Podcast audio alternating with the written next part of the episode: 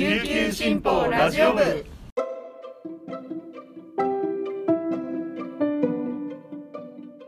おはようございます。沖縄から届ける声の長官琉球新報ラジオ部です。2022年3月28日月曜日本日のパーソナリティはデジタル推進局の上里あやめが担当します。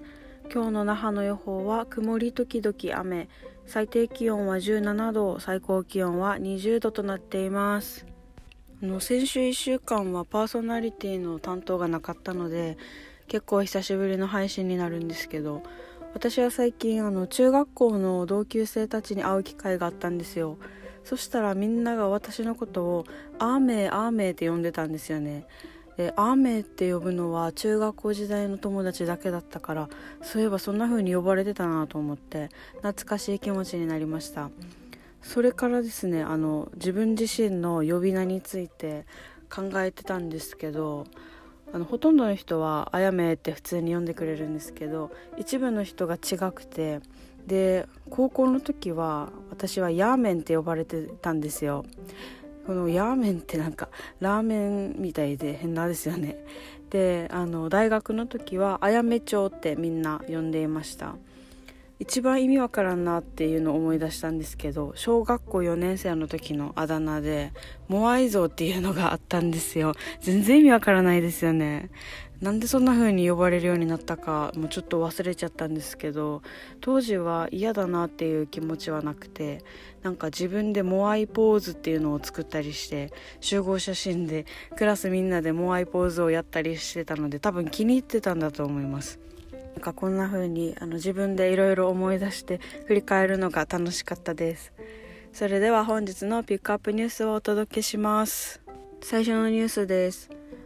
国道58号の浦添市実着からグスクマまでの区間2.9キロが27日片側4車線に拡幅され計8車線となりました。8車線化は県内初です。沖縄総合事務局によると那覇市のアジャ交差点からグスクマ交差点の移動時間は6.8分となり6車線の10.6分から約4分短縮されます。米軍キャンプキンザーの一部返還に伴い2018年4月から工事が進んでいました。27日午前8時半過ぎ浦添市の松本哲司市長の合図で南部国道事務所の職員らが規制を解除し8車線での通行が始まりました。松本市長は市民にとって嬉しい開通になったと渋滞緩和に期待しました。官房長官時代に核副事業を後押しした菅義偉前首相も駆けつけ様子を視察しました。中央分離帯や歩道橋の整備が残っており今後も工事は続きます。次のニュースです。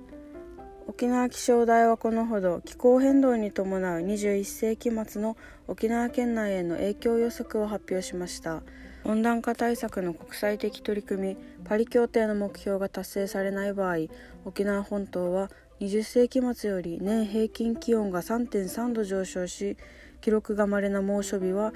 年間49日に増えるとの見通しを示しました。予測はパリ協定の目標が達成され世界の気温上昇が産業革命前と比較して2度に抑えられた場合と達成できず4度上昇する場合のシナリオで評価しました。20世紀末の那覇の年平均気温は22.9度。猛暑日の日数は0最高気温30度以上の真夏日は93日。最低気温25度以上の熱帯夜は97日でした。沖縄で猛暑日は稀で現在も那覇では10年に一度記録される程度だといいます。パリ協定の目標が未達成で4度上昇する場合は平均気温は3.3度上昇。猛暑日は49日増加。真夏日は88日増加。熱帯夜は91日増加と県内への影響もより深刻化します。最後のニュースです。4月16、17日に開催される島全部で大きな祭第14回沖縄国際映画祭のプレイイベントが27日都内の吉本有楽町シアターでありました。那覇市の国際通りなどを会場とする映画祭では日本復帰50年を反映し沖縄関連作品も充実させます。舞台芸術なども合わせて企画しています。エンターテインメントを通して沖縄の魅力を発信します。プレイベントでガレッジセールのゴリさんと又吉直樹さんが復帰50年をテーマに沖縄を語りました。司会は両親が沖縄生まれのタレント奥浜レイラさんが務めました。ゴリさんは温暖な気候や美しい風景などの魅力を挙げ心のストレスがないのが沖縄と実感を込めました。又吉さんは幼少の頃から両親と帰郷を重ねた記憶から祖母のイメージが沖縄そのものと100歳を超えて健在な祖母を思いました詳細は島全部で大きな祭の国際サイトで確認できます以上本日のピックアップニュースでした今日紹介した記事の詳しい内容は琉球新報の紙面とウェブサイトからもご覧いただけます。ぜひアクセスしてみてください。そして実はあの今日報告が皆さんにあるんですよ。あの今年度のパーソナリティ私のパーソナリティが今日が最後になりました。それでですねあの今後あの部署移動があったのでちょっと登場回数が減ってしまいます。とっても寂しい。あの私はこのパーソナリティすごく大好きだったのであのなかなか登場することができなくなるのが寂しいんですけどあの今までとっても楽しかったです。それで皆さんにあのいい配信ができていたら嬉しいなと思います。また新しいところでですね頑張っていきたいと思いますのでまた今後とも琉球新報ラジオ部をよろしくお願いします。はい。それでは今日は一押し記者解説がありますのでそのまま解説をお楽しみください。今までお聞きいただきありがとうございました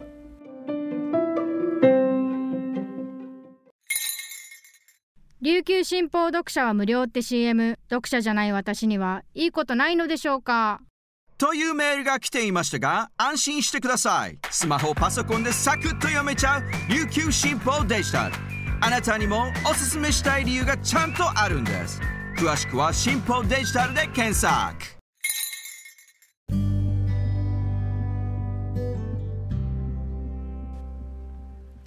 おはようございます。そしてこんにちはラジオ部パーソナリティでデジタル推進局の田吹陽子です本日の一押し解説はまたまた県内政局について語ったゆるーくユンタクのダイジェスト版をお届けしますパーソナリティはおなじみ滝本匠デジタル推進局長、そしてゲストもこちらもおなじみ琉球新報の県議会担当、大峰正俊記者です。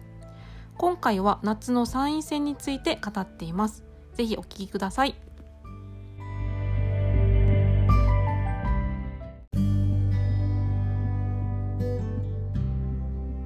夏の参院選というところなわけですよね。自民、小社市を擁立という形で、えー、ここの紙面に出てるようなこの2人、お二人というような構図になりそうだということで、まあまあ、えっ、ー、と、自民党本部サイドの話で、その、えー、参院選は、あ佐喜真さんに、前の知事選、まあ、元宜野湾市長でもあり、えー、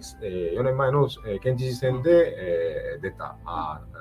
自公から推薦を受けて出た佐喜真さんの名前が、うん上がってるというか、その党本部はそれを推薦するような、はい、押すような話でと言って、ああ、そうなるのか、で、西目さんに知事選にというようなのが、なんか党本部のなんか意向でみたいな話のような流れがありましたけど、それがまたすぐ佐喜真さんは、いやいや、私は参院選には出ないんですよ、みたいな形でやって、またそれがひっくり返して、あれあれと思ってたら、この小者さんが出てっていうので、急にこう浮上してきたようにまあ見えたんですけど、その辺のちょっと流れをですね、改めて整理してもらいたいなと。思います。はい。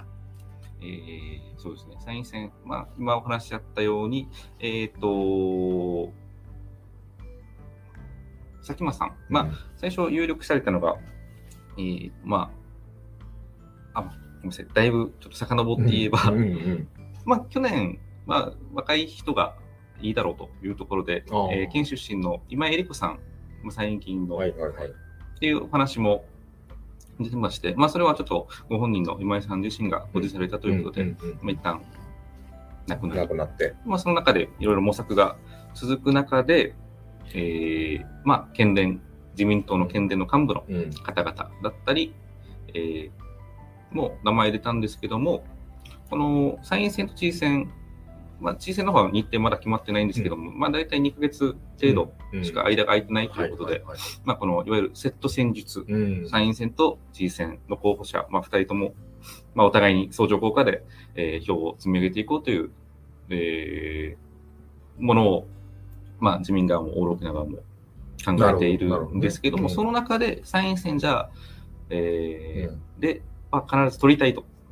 自民側としては。うんうんうんの中で誰がいいかとなったときに、えー、佐喜眞さん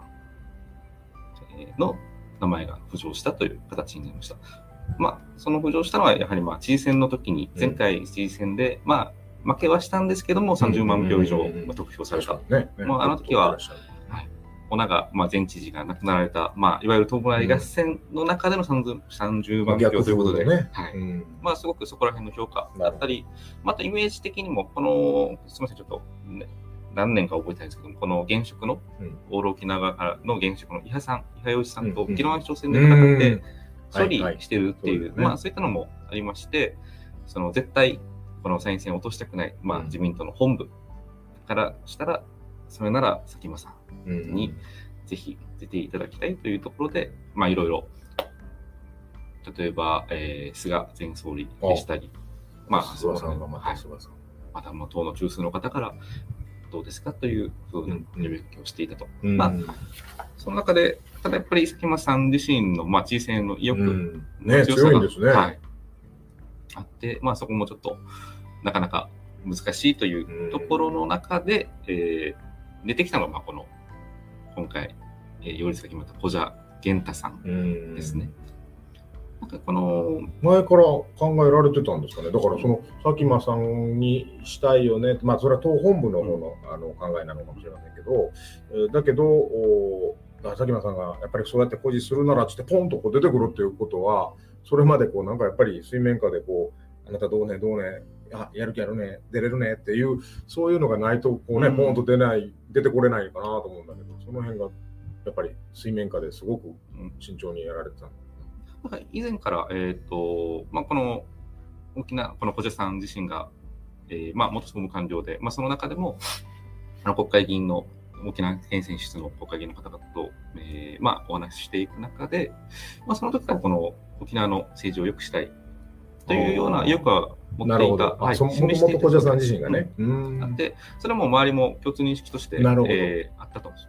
その中で、えーまあ、あくまで取材,、えー、取材の範囲ではあるんですけども、えー、以前から接触はしていたような形ではあったんですね。ただ、本格化していったのは、やっぱり佐喜眞さんが、ちょっと、うん、まあもう、かなり厳しいと。いう中で、えー、2月に、先月ですね、えー、まあ、本格的にアプローチをかけて、まあ、急浮上の形になってきたと。なるほど。まあまあ、ベースラインというか、まあ、もともとの、その、まあ、ポテンシャルというか、ご自身も出て、国政で、えー、あのいろいろ変えたいというかあのやりたいという思いがあるということが、まあ、あったから、まあ、そことうまくはまったって感じなんですね。そうですね、はい。えーそうか、でも本当に、え、小島さんってどこの、え、どの、どの、どなた？みたいな感じで、まだ38歳でいらっしゃるからね、すごい若いですよね。でも、だその意味で言うと、まあまあ、佐喜眞さんも、あの、すごく、えー、フレッシュ、あのパワフルなこう若さがこうあふあふれる感じではあるんですけど、でも、やっぱりより若い人がという先ほどあの今、えりこさんにこちらの矢を立ててみたりとかということは、やっぱ若い人にこうなんとかあのやってもらおうという、まあ、意図があったんですね。そうですね。軸としとしてはやっぱり若い人にできるだけ若い方には、えー、まあ県連幹部がお話ししたのは決まった後に、まあやっぱり最初から小者さんが擁立するっていう考えのもとで選考をやっていたわけではなかったけども、やっぱりできるだけ若い人、若い人っていう探ってたのは、まあ、えー、探ってはいたと。まあ、なので、まあ、結果オーライだというところだったようですね。まあ、他にも、その崎本さん以外にも、この、まあ、那覇市医師会のお医者さんだったりも、これも40代ですかね。はいはい。ああ、やっぱ若い人だ。はい、でもまあ、かなり有力視されていて、まあ、ちょっとそれも、ちょっとご本人の、はい、周りの、えー、関係で、今回は、実は見送られたんですけど、うん、まあ、そういった形で若い人、えー、を、まあ、両立しようっていう動きはかなりあったのかなと。なるほど。はいやっぱそれはあれですかね、まあそのまあ、今、この今、現時点での構図っていうのは、まあ、小蛇さん、自民党さんから、まあ、小蛇さんが、あまあ、決定した擁立が決定されて公認になってということはあるんですけども、一方のその、まあ、おまたオール沖縄勢力というくりでいうと、現職は伊波さんなわけですよね。で、伊波さん自身もまた次も出るよという意向があるというところで、で、伊波さんの年齢を見ると70歳なんですね。もうだから、伊波さんそんなにもう、そそうか、伊波さんも70歳になってるのかというふうにまあ思ったんですけど、やっぱだからそういう意味で年齢でね、数字で、年齢の数字で見ると、ああ、そうか、70歳かという感じで、それでより若くという形の、なんか、よりそういうふうに若くしたかったのかなというふうにもなんかね、こう自民党さんの方がね、あの若さにこだわったっていうのは、伊波さんが対抗だとすると、若さでこうぐっとこういくっていう感じのこう戦略かななんて思ったり、勝手にこうあの思ったりしてましたけども。うんやっぱその若さというのが、またこれがね、えー、まあそれで構図はだから、まあ伊波さんとこの小者さんのまあ一騎打ちになるのが、まあ、なる坊さんが大きいなというところですけど、うん、なった時に、まあこれがどういうふうに、うん、この沖縄、沖縄選挙区、まあ参院選だと沖縄全部で、はい、えー、一つというね、区ですから、うん、えー、県民の、まあ、判断がまだ、またどうなっていくのかなというですね。この参院選は大体 7, え7月 ?7 月ですね。ですよね。はい言うともう、でも、言うのももう、でも来月、もう4月来たらもうあっという間ですよね。そうですね。はい。5、6とね、もう、なるほど、そうですか。まあだから、えー、先ほどのあったように、その小島さんもポッとこう急浮上してっていうように、えー、まあ私の周りでも驚きの声もあったように、やっぱりまああまり名前知られてない人そうですね。なので、やっぱり知名度が全然ないところを、まあどう、こう、こう自民のまあ皆さん、あの、が、心しながらこう、はい、PR していくのかっていうところがこれからなんだろうし、まあ、それこそだから伊波さんというこのね、うん、ビッグネームというかもう名前が通った伊波さんに対して、えー、ただ一方でそのだから年齢がとか若い若いパワフルなところでとかいうような、はい、そういうところがまあどういうふうにこう判断されるのかというところがね、うん、あの非常に注目されるなと思いますけども。